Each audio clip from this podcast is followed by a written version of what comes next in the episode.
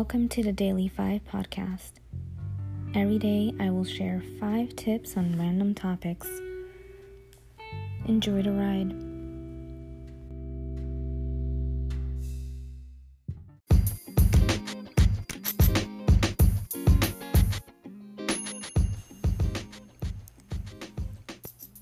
Okay, so today I want to talk about 5 things you shouldn't apologize for.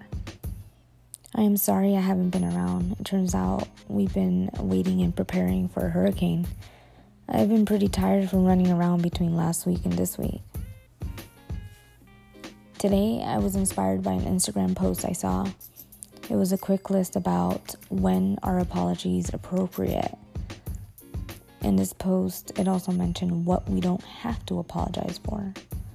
And so for today, I want to focus on five things that we shouldn't apologize for particularly the things that I've been guilty of apologizing for.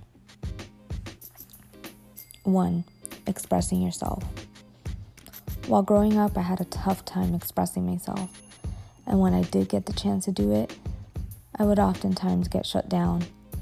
And that would make me feel guilt, and it would lead me to apologize for expressing myself.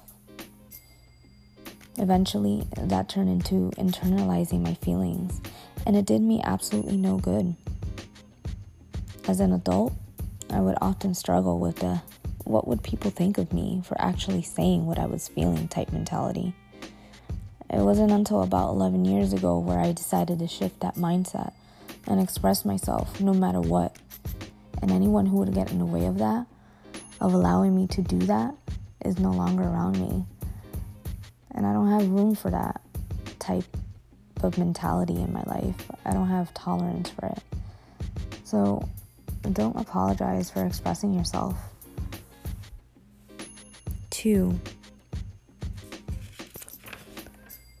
putting yourself first. This one is a big one. I would apologize for putting myself first all the time, especially after I had my son. I quickly realized that in order to take care of others, like my son, I needed to put myself first. I needed self care. I need self care to be able to be strong as a whole. I'm not going to lie, the guilt was real, and it still sometimes is.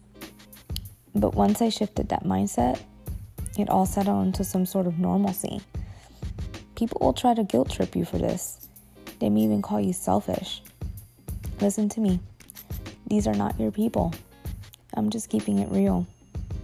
Don't apologize for putting yourself first. 3. Disappointing others. Here's another thing I've been guilty of apologizing for. I would be so ate up, so ate up with what others would think about my actions or my personal decisions that I would walk on eggshells and apologize at the slightest hint of seen disappointment. I just don't have the tolerance for that anymore. I just don't do that. So don't apologize for disappointing others. It's going to happen. You will disappoint others. I think you just need to find that fine line as to whether the disappointment is causing some sort of hurt. And if it is causing some sort of hurt, then you just need to apologize for it. Sincerely, say sorry for it. But most of the time, simple disappointments, simple disappointments from trivial stuff, you shouldn't really apologize for that. Four, being upset. It is okay to be negative. The key is not to get trapped in a negative. So it's okay to be negative. The key is not to get trapped in that negative. So, one of my favorite astrologers said that this week. That statement resonated with me because I would frequently feel guilty for being upset and for thinking or saying negative things. It's totally okay to be upset, and it's not okay for anyone to tell you it isn't because you are allowed allowed to feel whatever it is that you are feeling. Don't apologize for being upset. Own that. Own that moment. Communicate it if you have to, and then release it when you're ready to do so. The key is to not get trapped in that negative. don't get trapped in the negative. Side note, you should totally check out uh, check out Jessica Lanyadoo's Ghost of a Podcast. She's very insightful. Uh, she provides a lot of information. She doesn't sugarcoat. She's no BS, and she does it all with lots of love. Five, being different. Here's the last one. And oh my goodness, this is a biggie, especially while I was growing up. I never really fit in, and I was, and still am, a very unique individual uh, with who I am and the way I am and the way I express myself. Oftentimes, when I didn't fit in or I was called weird, I would just apologize for being that way. But through the years, I learned to be super confident and embrace my differentness. No matter what, I never apologize for that shit.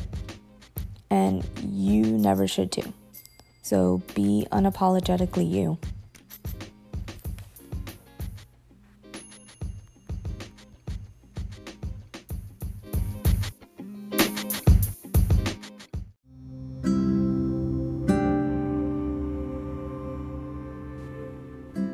Always remember today was a learning experience, and tomorrow you get to start anew. You just need to remind yourself to breathe, focus, and stay centered and aligned with your truth and with what makes you feel joyous, abundant, and full of life.